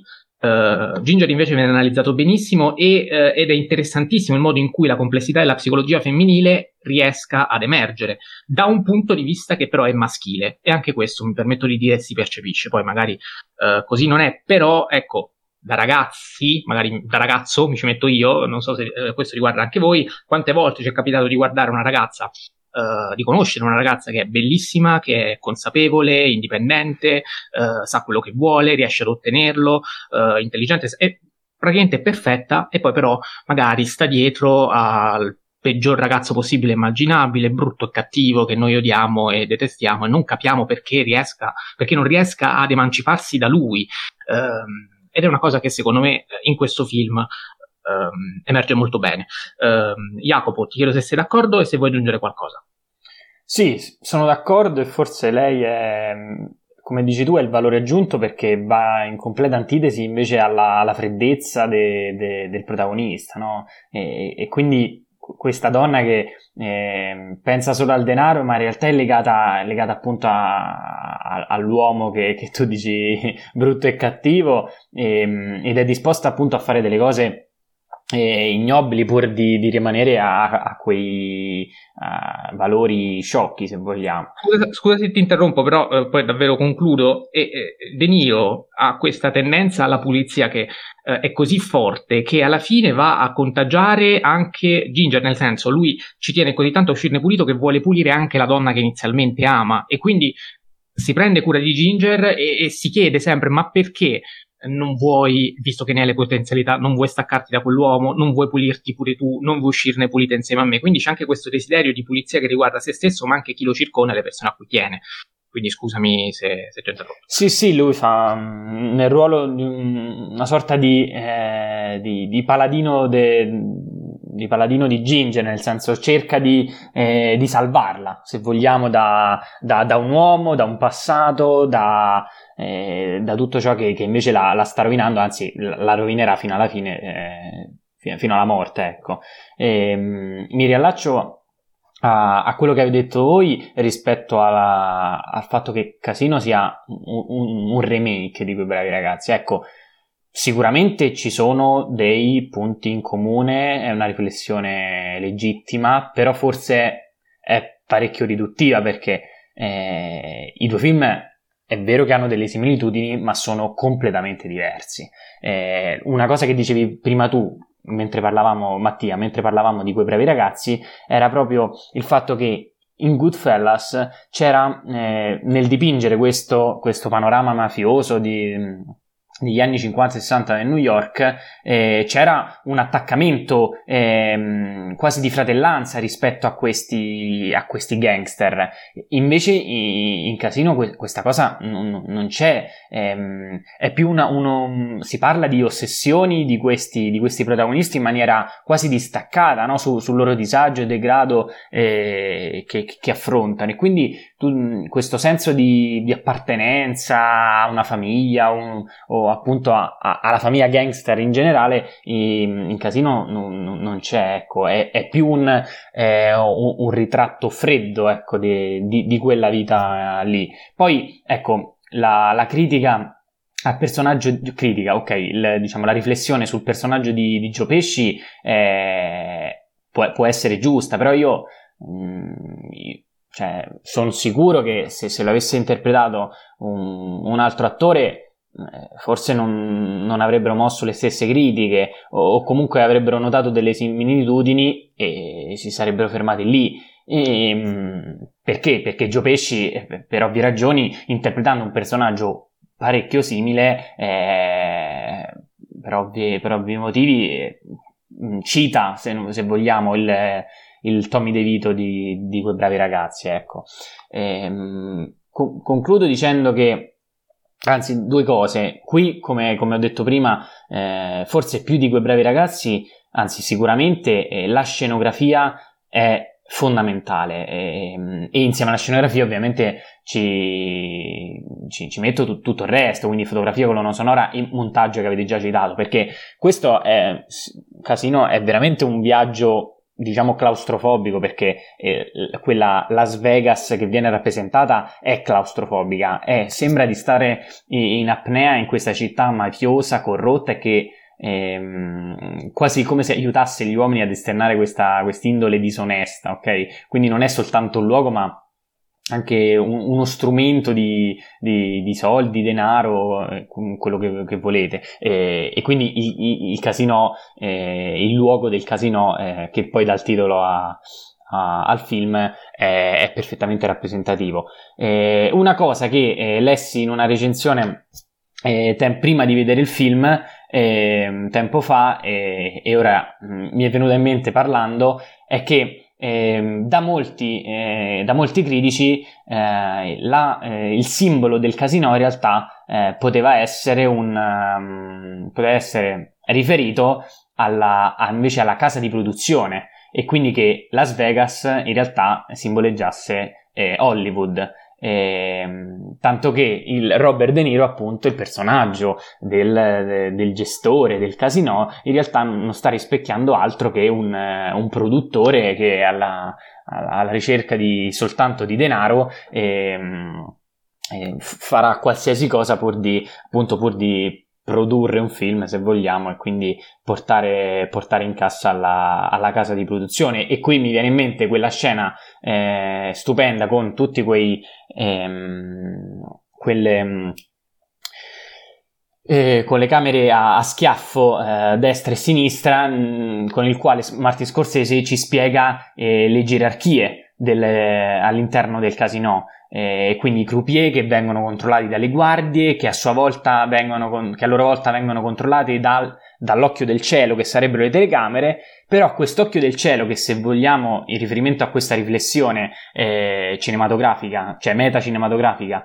eh, possiamo riferire al, al regista, anche l'occhio del cielo che quindi dovrebbe eh, appunto eh, guardare dall'altro e gestire tutto, in realtà eh, viene meno perché il, il, vero punto focale non è che la macchina, la telecamera, ma è chi la guarda e quindi torniamo di nuovo al simbolo del produttore e quindi del, del, del, protagonista a tutti gli effetti di, di Robert De Niro. Ultima cosa che magari sicuramente so che Enrico vuole dire un'altra cosa, magari sia, non so se è la stessa, che il film inizia eh, in modo quasi hitchcockiano con, eh, con la pseudomorte del, del protagonista eh, e poi appunto si racconterà la storia eh, con, con, un grandissimo, un grandissimo flashback. Ecco. Enrico.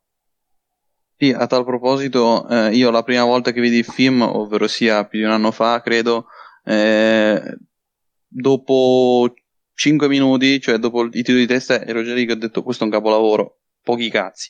Comunque, l'ultima cosa che volevo dire, in merito alla sceneggiatura soprattutto, ehm, che mi sono dimenticato di dire anche prima per quei bravi ragazzi, ehm, Tarantino da quei bravi ragazzi deve tantissimo e in generale deve dal tipo di battute eh, di Marti Scorsese deve uh, una marea. Entrambi i film sono sceneggiati da eh, Pileggi e eh, Scorsese e voglio giusto citare tre battute secondo me iconiche eh, che eh, secondo me rappresentano la grandezza proprio della battuta in sé, che è una prerogativa che ha anche Tarantino. Eh, quando ami una persona devi fidarti di lei, non c'è altro modo. Devi dare la chiave di tutto quello che è tuo, altrimenti a che serve? E per un po' ho creduto di avere un amore così. Frase iniziale del film che poi eh, con, con, la celebre esplosione, quindi la battuta che eh, un po' alla leone, se vogliamo, la battuta che dopo corrisponde ad un'azione cinematografica che eh, dà una sorta di eh, esplosività anche alla battuta. Poi, seconda battuta, ci sono tre modi di fare le cose qui: il modo giusto, il modo sbagliato e il modo in cui le faccio io. Eh, battuta di eh, De Niro e infine la eh, iconica eh, tu sterco di cane gratta stronzi di cavallo mentre mamma te lo piazza in culo battuta di eh, Gio Pesci che fa a mh, mm, al suo amico dopo che ha usato la F-word nei confronti di De Niro. Enrico oggi si vede che ci tiene a essere censurato comunque. No, ho detto F-word, ho detto F-word, sono bravissimo. Bravo Mattia, io, io ho capito. Questo è un riferimento fuori campo, dietro le quinte, perché oggi ha rischiato di essere bannato da qualche... per dei commenti un po' bischerini. No, non è vero, erano, erano tranquilli, però diciamolo che ti hanno trattato male. Ehm, interessantissima questa riflessione metacinematografica. Uh, sì, non è mia però, purtroppo. No, no, no, vabbè, però hai fatto bene, hai fatto bene a ricordarla. Mi è venuto anche in mente che, eh, come dice Mereghetti, è eh, di questo film importante e significativa la riflessione sul finale in cui Las Vegas diventa una sorta di Disneyland, parco giochi per anziani. Sì, e sì. nell'ambito di questa tua riflessione meta, che non è tua, va bene, l'hai riportata, però um, di questa riflessione metacinematografica mi tornano anche alla mente un po' le parole di Scorsese, uh, celeberrime contro la Marvel, che non è cinema, e vabbè, però anche questa, questo finale si concilia un po' con quello che forse può essere il suo pensiero, non lo so, um, rispetto al fatto che eh, il cinema magari, uh, ecco, questa riflessione così un po', uh, un po amareggiata uh, del fatto che il cinema buono magari è soltanto per i vecchi e comunque quelli che vanno al cinema vanno a vedere soprattutto queste grandi esplosioni e questi grandi effetti speciali, tralasciando la cosa, prodotti un po' più d'autore, di nicchia, non lo so, non lo so, però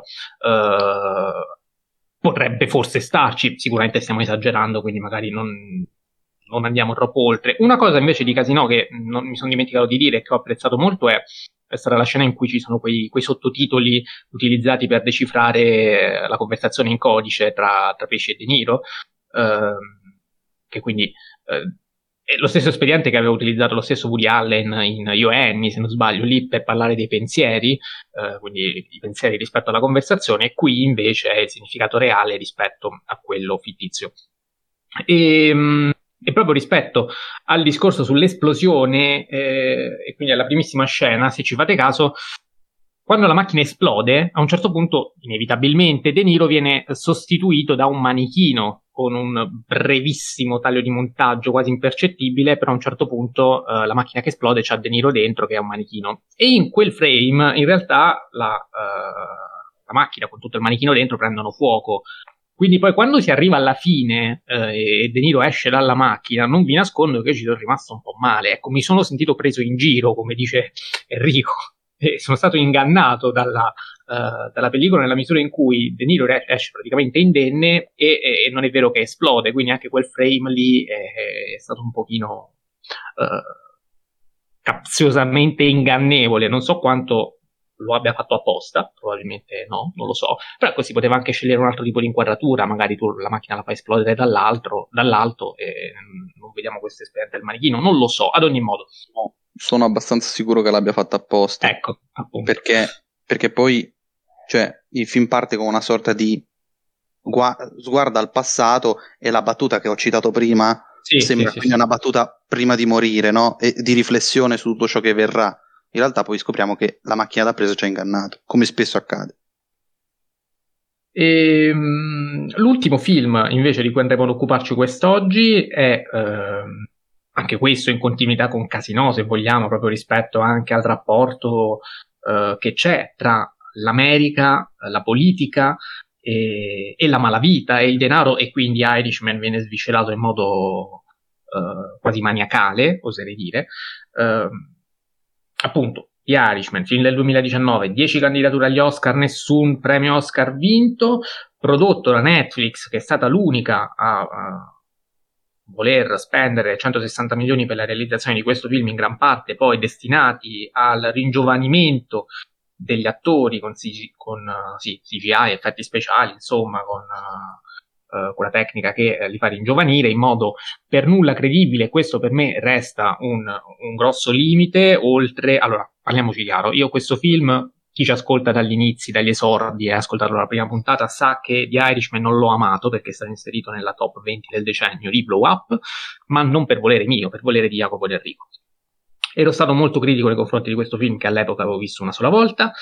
Ne criticavo, oltre che questi effetti speciali, anche ehm, un ritmo narrativo praticamente assente per buona parte del film, eh, soprattutto per la prima parte del film, la prima metà, un film che dura comunque tre ore e mezza e non vi nascondo che certe riserve le ho mantenute. Tuttavia la rivalutazione c'è stata ed è stata assolutamente positiva ehm, perché è un film veramente eh, profondo che eh, riesce a, cioè, ha la forza di riuscire a, eh, a soffermarsi in modo originale anche. Ecco, io avevo criticato anche la mancanza di originalità, in, in realtà non è vera, o meglio, non è così. Eh, è un film crepuscolare, è, un, è, un'opera testamentaria, evidentemente non conoscevo abbastanza bene la, la, filmografia di Scorsese e ora che ho cominciato a guardare qualcosina in mezzo, dopo aver visto questi tre film, ecco, questa cosa si coglie ed è molto più affascinante.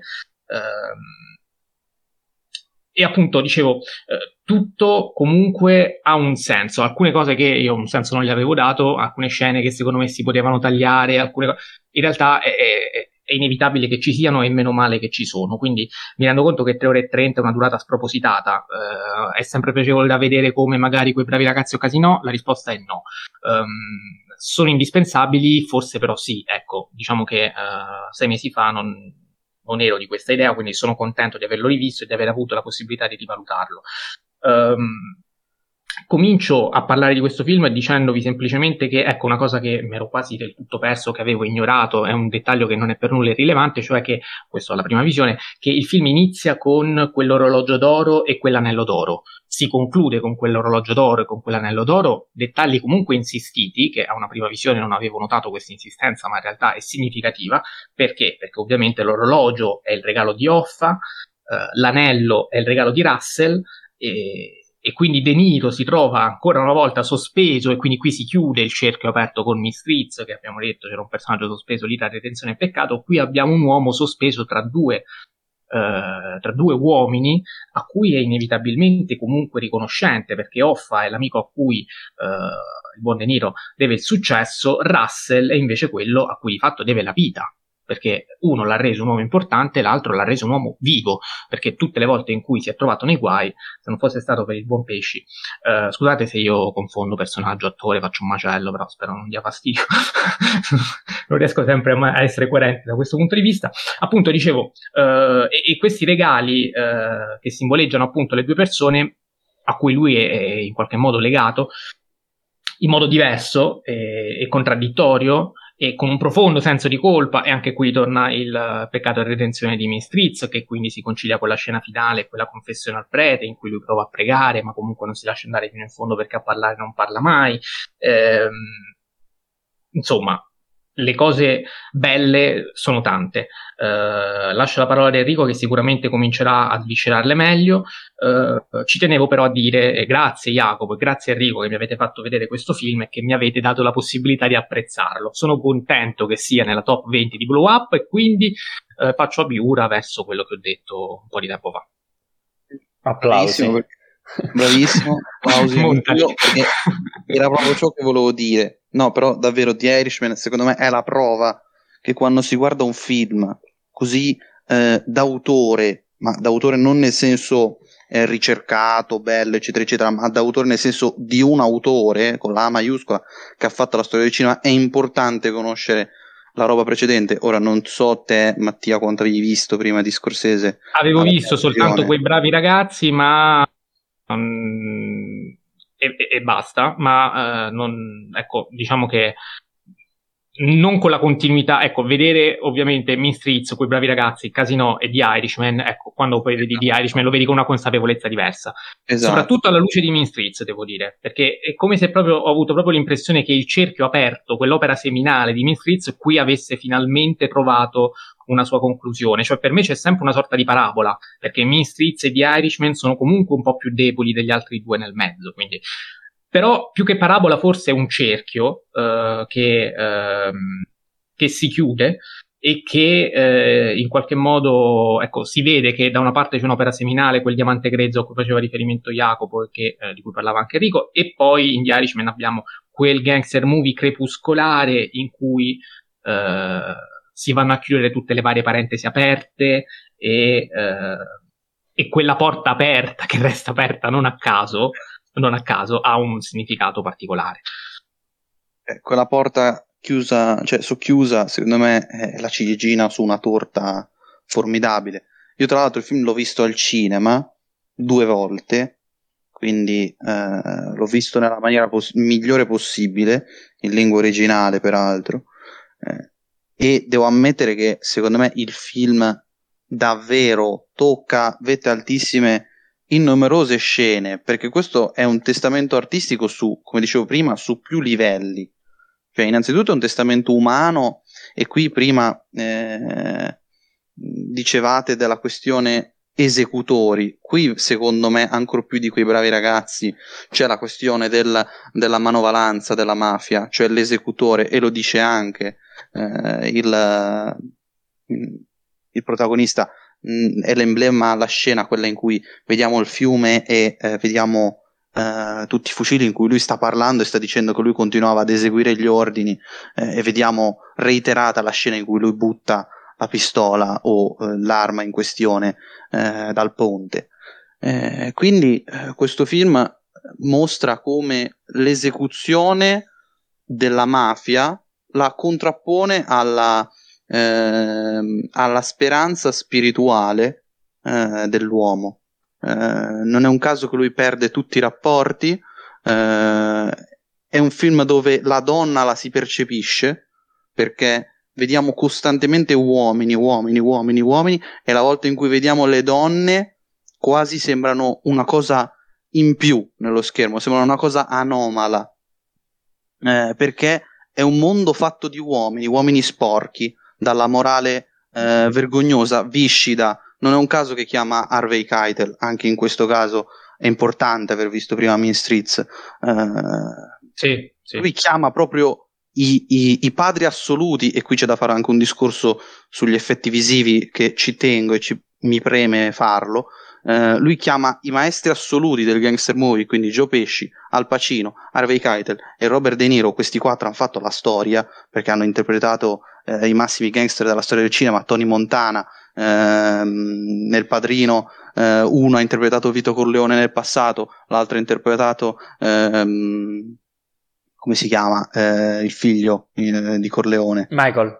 Michael, grazie. Michael Corleone, eh, quindi eh, insomma eh, stiamo parlando di maestri assoluti. Harvey Keitel, manca a dirlo, ha fatto il signor Wolf in Pulp Fiction, ha fatto eh, anche nelle Iene, eh, ha fatto ehm, appunto in Mistrizzi il protagonista. Eh, quindi eh, inevitabilmente si fa una riflessione su questi che hanno fatto la storia di un genere. Questi diventano, eh, sono dei vecchi che devono riflettere e quindi io sono contro tutte quelle persone che dicono bisognava prendere altre persone che avrebbero interpretato il, lo, il loro personaggio nel passato perché secondo me l'effetto visivo per quanto a livello di realizzazione non sia ottimale e sia eh, disastroso, alcuni hanno detto che eh, hanno fatto video su YouTube in cui è ancora meglio eh, e l'hanno fatto de- della gente amatoriale. Siamo d'accordo che non è sicuramente il massimo, ma gli effetti visivi ci danno quel senso del tempo che passa e quindi di un genere che oggi non lo si fa più così. E la prova che non lo si fa più così è proprio Scorsese che fa The Wolf of Wall Street, che secondo me scimmiotta tantissimo quei bravi ragazzi e quello forse è un remake di quei bravi ragazzi non dichiarato eh, e guarda caso a quello sono più severo eh, nonostante per me sia un ottimo film eh, e in The Wolf of Wall Street però non si percepisce eh, il gangster perché appunto sono gangster per modo di dire sono gente che lavora nella finanza. E quindi gli attori che hanno vissuto in questo non possono fare altro che per certi versi entrare, diciamo, nel paradiso del genere e quindi inevitabilmente eh, la tomba di De Niro non è solo la tomba di De Niro, non è solo la tomba del personaggio, è la tomba di un intero genere, è la tomba di una filmografia. Guarda caso in questo film ci sono tutte le tematiche care a Scorsese e sono tutte pigiate nei tre atti e ogni atto, se ci facciamo caso, ehm, scimmiotta un film diverso. Il primo atto, che è quello un po' più movimentato, sembra più alla quei bravi ragazzi. Il secondo atto sembra un po' alla Taxi Driver, dove c'è la riflessione sulla società, eh, marcia corrotta e tutto il resto, e il terzo invece eh, è più esistenziale, metafisico, come eh, Silence o eh, altri film, insomma, eh, anche per certi versi lo stesso Taxi Driver, e soprattutto l'aspetto appunto cristiano eh, delle pellicole di Scorsese, che c'è sempre, lo ripeto. Quindi secondo me questo è davvero un capolavoro assoluto che per me farà la storia del cinema in futuro, è ancora troppo presto per dirlo, ma secondo me lo farà. Guarda, c'è, c'è, arrivata proprio una domanda su questo. Cinemart Life, io mi scuso, mh, al momento mh, mi sono completamente dimenticato di leggere i vari contributi dei nostri ascoltatori, che adesso magari comincio piano piano a leggere. Eh, tu hai già risposto, magari lo chiedo a Jacopo, così comincia con, rispondendo a questa domanda il suo intervento. Secondo voi The Irishman assumerà una certa importanza storica nel tempo oppure resterà solo, tra mille virgolette, un ottimo film, tributo massimo e perfetta conclusione di questo filone scorsesiano? Sì, eh, faccio un discorso più ampio e arrivo infine a questa domanda, nel senso che eh, io sono pienamente d'accordo su Enrico su tutto, eh, in particolare sugli effetti visivi che sono, cioè, condivido con Mattia che non sono, non sono di certo ottimali, però eh, sono, cioè, era necessario, era necessario prendere quegli attori e non prenderne di altri, quindi, ehm, non prenderne altri, e e, ehm, e quindi anche se il risultato visivo non è perfetto, eh, comunque tu da spettatore eh, eh, ti ci abitui nei, nei, primi 20 minuti eh, e stop. E poi vedi eh, veramente che cos'è il cinema di Martin Scorsese e, e come è arrivato a quel punto. E quindi i tre atti di cui, di cui parlava Enrico. E il film è, è è vero che eh, appunto eh, scimmiotta altri, altri suoi film ed è simile ehm, ai, anche ai tre che abbiamo, che abbiamo approfondito quest'oggi, ehm, però con una, con una differenza eh, forse fondamentale, cioè che il film inizia con eh, Frank Sheeran, Robert De Niro appunto, che è vecchio, decre- decrepito che vive appunto in questa, in questa, casa di cura e racconta appunto eh, in, in, flashback la, mm, la, sua storia. Ecco, quindi già il film inizia con la, la nostalgia, con il passare del tempo, con la vecchiaia e, e tutta questa atmosfera di, di, sconfitta c'è già fin dall'inizio. Quindi noi già, già sappiamo ehm, qual è la fine. E, e la fine del film e la fine di, di, The Irishman e di questa tetralogia gangster di cui, di cui, oggi abbiamo parlato non è soltanto la fine di, appunto, di, di, un film, ecco, The Irishman finisce in quel modo, no. È un film, perché si dice un film nostalgico, un film funereo se vogliamo, perché non solo parla de, di, di, una caduta appunto de, del personaggio di, per esempio di Jimmy Hoffa, ma dello stesso Robert De Niro che eh, vede morire tutti, tutti i, suoi, i, suoi, compagni, i, i suoi fedeli e, mm, e, altra trovata incredibile del film è quella che non appena vengono presentati i personaggi si, si dà la, la, data di morte. Questa è una, trovata per me già, già incredibile e, mm, e che non, non, non, si era vista prima nel, negli, altri, negli altri tre.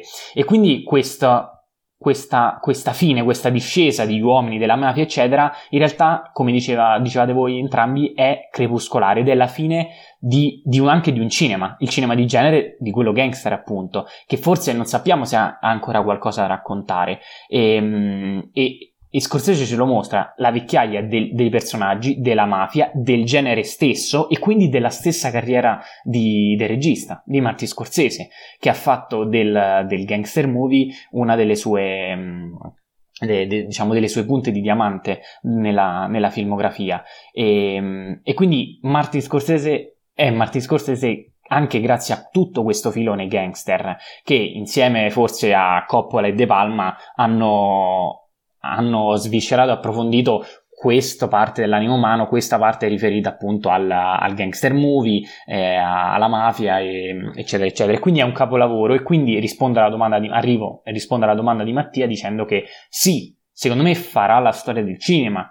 Se, perché? Perché appunto mette un punto, se vogliamo, eh, o comunque, eh, come hai detto tu, una sorta di cerca, anche se cerca non mi piace perché è come se si tornasse nel punto di partenza. Mi piace più la parabola perché, ehm, come hai detto tu, forse diciamo eh, in modo intrinseco i due film centrali sono migliori eh, quei bravi ragazzi e, Casino.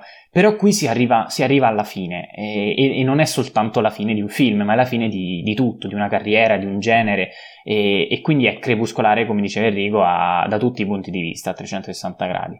E la fine di, di un'era, se vogliamo, perché di, di gangster movie ormai mh, così non, non, non, non se ne fanno più, ecco. Quindi per me, e riconfermo quello detto nella primissima puntata del podcast, The Irishman è un capolavoro eh, a tutti gli effetti e io spero che verrà eh, rivalutato da molti che purtroppo non, non, lo, hanno, non lo apprezzato. Ecco. Allora, ti prego.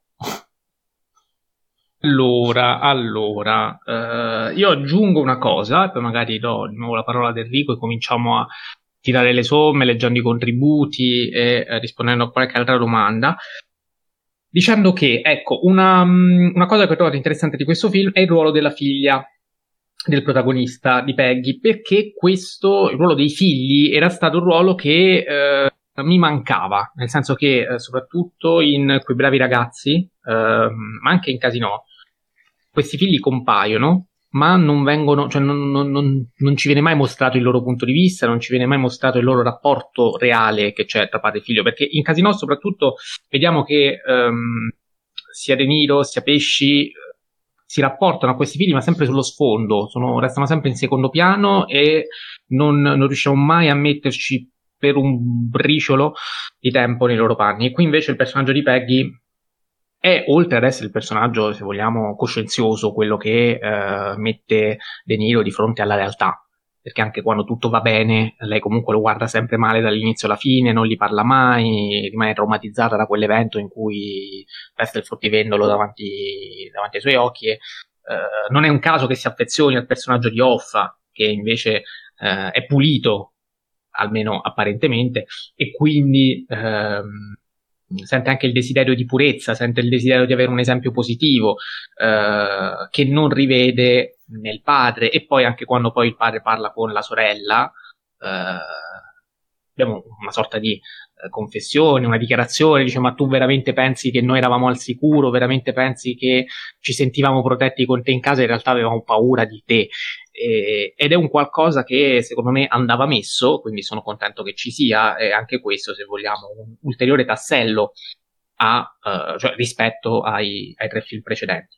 E, ehm, e poi, vabbè, il discorso sulla, sulla vecchiaia, sulla riflessione sulla morte, uh, è un discorso che, soprattutto nel finale, è, è coerente e inevitabilmente. Uh, visto che abbiamo detto in Mean Streets, abbiamo detto quanto sia autobiografico e quanto Scorsese si riveda in quel tipo di film, eh, avendoci partecipato anche in prima persona come attore, avendo messo tutte queste esperienze autobiografiche, l'impressione è che anche qui in The Irishman Scorsese eh, faccia una riflessione sul suo cinema, eh, sul punto in cui si trova eh, e quindi eh, faccia anche con molta tenerezza ehm, una, una, sorta di eh, così dichiarazione nostalgica verso quelli che erano anche i suoi anni d'oro, perché eh, di fatto di questo si sta parlando, quindi sono anche d'accordo con voi sul, sulla necessità di utilizzare sempre gli stessi attori, e, senza i quali questo tipo di riflessione inevitabilmente non sarebbe stata la medesima. Enrico, se vuoi aggiungere qualcosa. No, nient'altro, sono abbastanza d'accordo con tutto quello che avete aggiunto. Va bene, allora, ehm, partendo sempre da The Irishman, c'è Dimitri Kechi che ci dice che secondo lui è un film decisamente sottovalutato e eh, questo un pochino, vabbè, lo abbiamo già, eh, l'abbiamo già detto io in primis, ehm, insomma, mi ci sono messo, ho già fatto la mia parte, adesso non esageriamo. Antonio Allard ci dice invece che Casino è ancora troppo sopra- sottovalutato. Eh, quello sono d'accordo. Questo è vero e probabilmente eh, mi accodo anch'io. Ehm, poi ci sono arrivati un po' di commenti eh, su quei bravi ragazzi. Allora, intanto c'è Cinefila Anonima eh, che ci chiede se la troviamo buffa, anzi, mi trovi buffo? E qui dovremmo rispondere in che senso buffo, buffo come?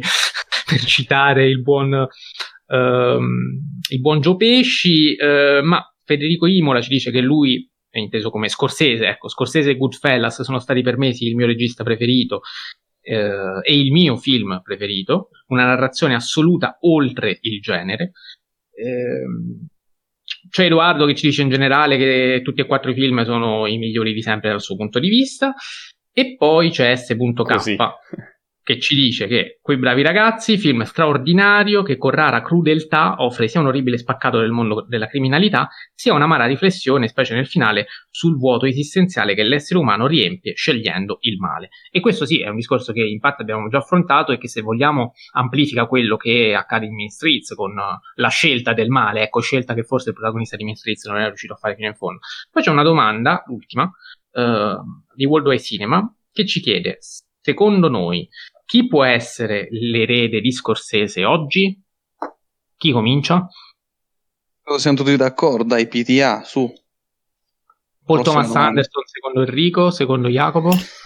Sì, già ne avevamo parlato fuori onda in realtà e Martin Scorsese, cioè Paul Thomas Anderson deve tantissimo a, a Scorsese e forse sì è l'unico che seppur abbia preso una strada indipendente diciamo eh, sia quello che più forse sta omaggiando il grande, il grande maestro in, eh, in, questo tipo di cinema. Ecco. Sì, ci ho pensato anch'io, eh, però ecco, Paul Thomas Anderson è uno che eh, ritorna sempre in queste risposte. Quando si chiede chi è l'erede di è difficile che non ci sia il nome di Paul Thomas Anderson e questo forse dà anche l'idea del regista che è oggi Paul Thomas Anderson perché ehm, il fatto che venga accostato a tutti questi grandi nomi, da un lato sicuramente è motivo di...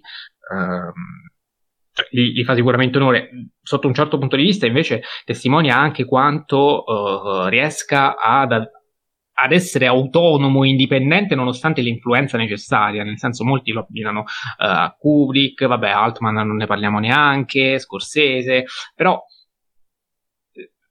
delle caratteristiche comuni ci sono, ma come diceva giustamente Jacopo, ha una strada sua chiara. Uh, spesso, ecco, è una caratteristica che mi piace molto di Paul Thomas Anderson è che sembra non gliene freghi niente uh, del, del, giudizio della critica, nel senso cioè, delle opinioni del pubblico. Sicuramente sono cose che evidentemente considererà, però lui tira dritto, fa i film che vuole fare eh, ed è una cosa che possono permettersi in pochi. Non come, um, sco- non come una certa persona che invece era soltanto interessata al giudizio del pubblico, molto interessata, non soltanto. Di chi stai parlando? Di Stanley Kubrick. è vero, è... ecco, questa è una caratteristica assolutamente in comune con Kubrick invece. Va bene. Ehm, no, chiedo comunque... a questo Vai Enrico. Volevo dire alt- altri due nomi, anzi non uno, Bravo. che sono i Safdi. I Safdi sono molto scorsesiani, specie nel, nello stile, cioè utilizzano anche loro i piani di sequenza sugli interni, con macchina a spalla, eh, sì. anche loro rappresentano la violenza, anche loro utilizzano molto lo slang, quindi anche loro per certi versi sono scorsesiani, però eh, loro hanno un tipo di rappresentazione molto, diciamo, limitata di un aspetto di Scorsese, cioè loro sono molto scorsesiani nella rappresentazione e dei soldi e della violenza. Per il resto lo sono molto poco scorsesiani, per questo che è un, un nome che conta un po' a metà. Ecco, però sicuramente anche loro prima, sono un po'. Prima che dici, scusami, prima che dici il secondo non so se avevi un altro, altro nome. In... No, perché sono due forse. Cioè, no, sono due fratelli. Quello, ah, ok, ok, ok. No, no, no, perché mh, mm, ricordo, non, non, so se tutti lo sanno, però i Safety Brothers sono, ehm, sono molto legati al cinema di, di PTA, eh, sono anche molto amici del regista e, ehm, e, sono anche figli sia della sua filmografia e quindi anche delle sue eh, influenze, quindi Martin Scorsese eh, per, per, forza, per, forza, di cose doveva, doveva influenzarli in qualche modo. Ecco. E poi non vorrei dire una boiata, ma mi sembra che Uncut James sia stato proprio come executive, ci sia proprio Scorsese. Vado un attimo a dare un'occhiata e sì, sì, ti confermo, te lo dico già perché me lo ricordo, sì, sì. Ok, ok. Ma io di loro ho visto soltanto Diamanti Grezzi e dico la verità, a me non è piaciuto così tanto. Cioè, in generale, vedo che sia un film, cioè vedo che è un film molto celebrato, mi sa che ne abbiamo parlato anche nella puntata sul recap del 2020, credo. Mm. Uh, però, insomma, boh, vabbè. E, mm, allora, scegliete voi, vi leggo il, l'esito del sondaggio o mi dite la vostra classifica? Prima il sondaggio. Prima esito che mi interessa. Allora, ragazzi, eh, tanto lo so come va a finire. Lo sapete, ma quei bravi ragazzi, via.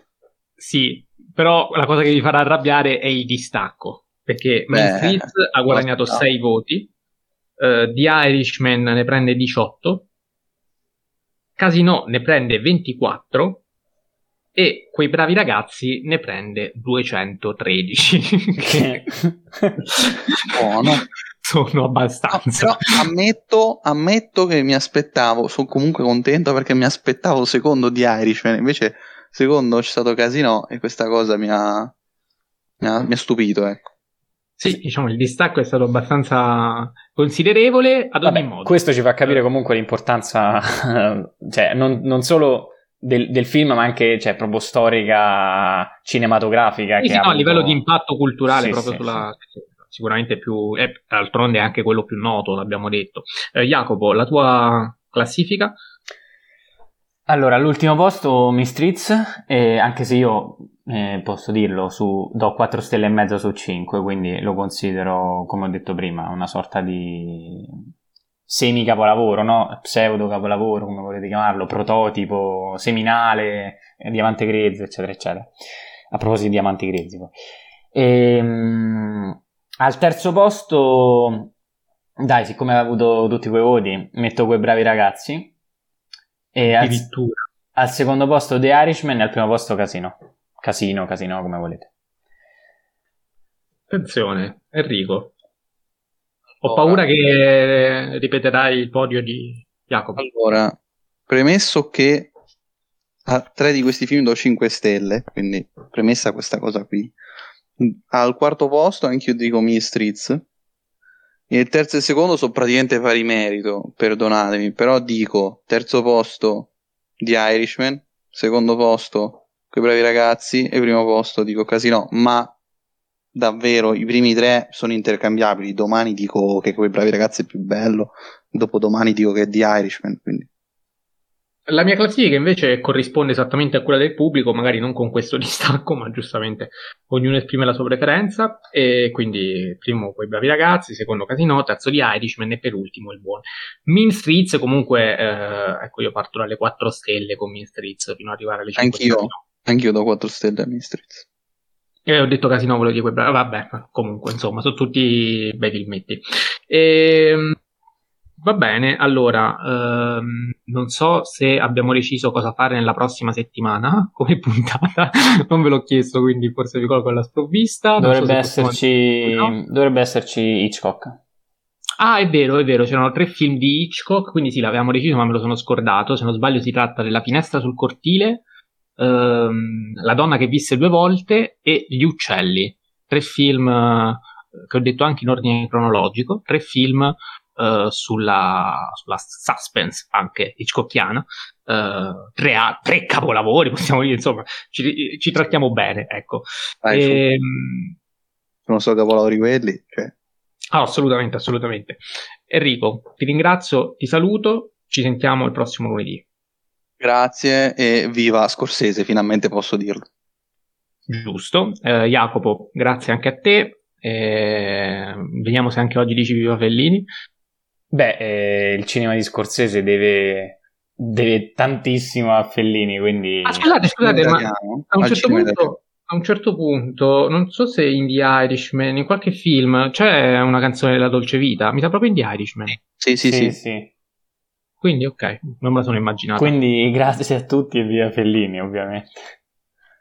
Ovviamente vi ringraziamo per averci ascoltato, vi ricordo come sempre le nostre pagine Instagram su cui potete fare riferimento per scriverci, commentare la puntata e tutto quello che volete. La mia sta alle K, quella di Jacopo Cinefilo. e quella di Enrico. Enrico Bacciglieri, io vi saluto, vi ringrazio e ci sentiamo il prossimo lunedì.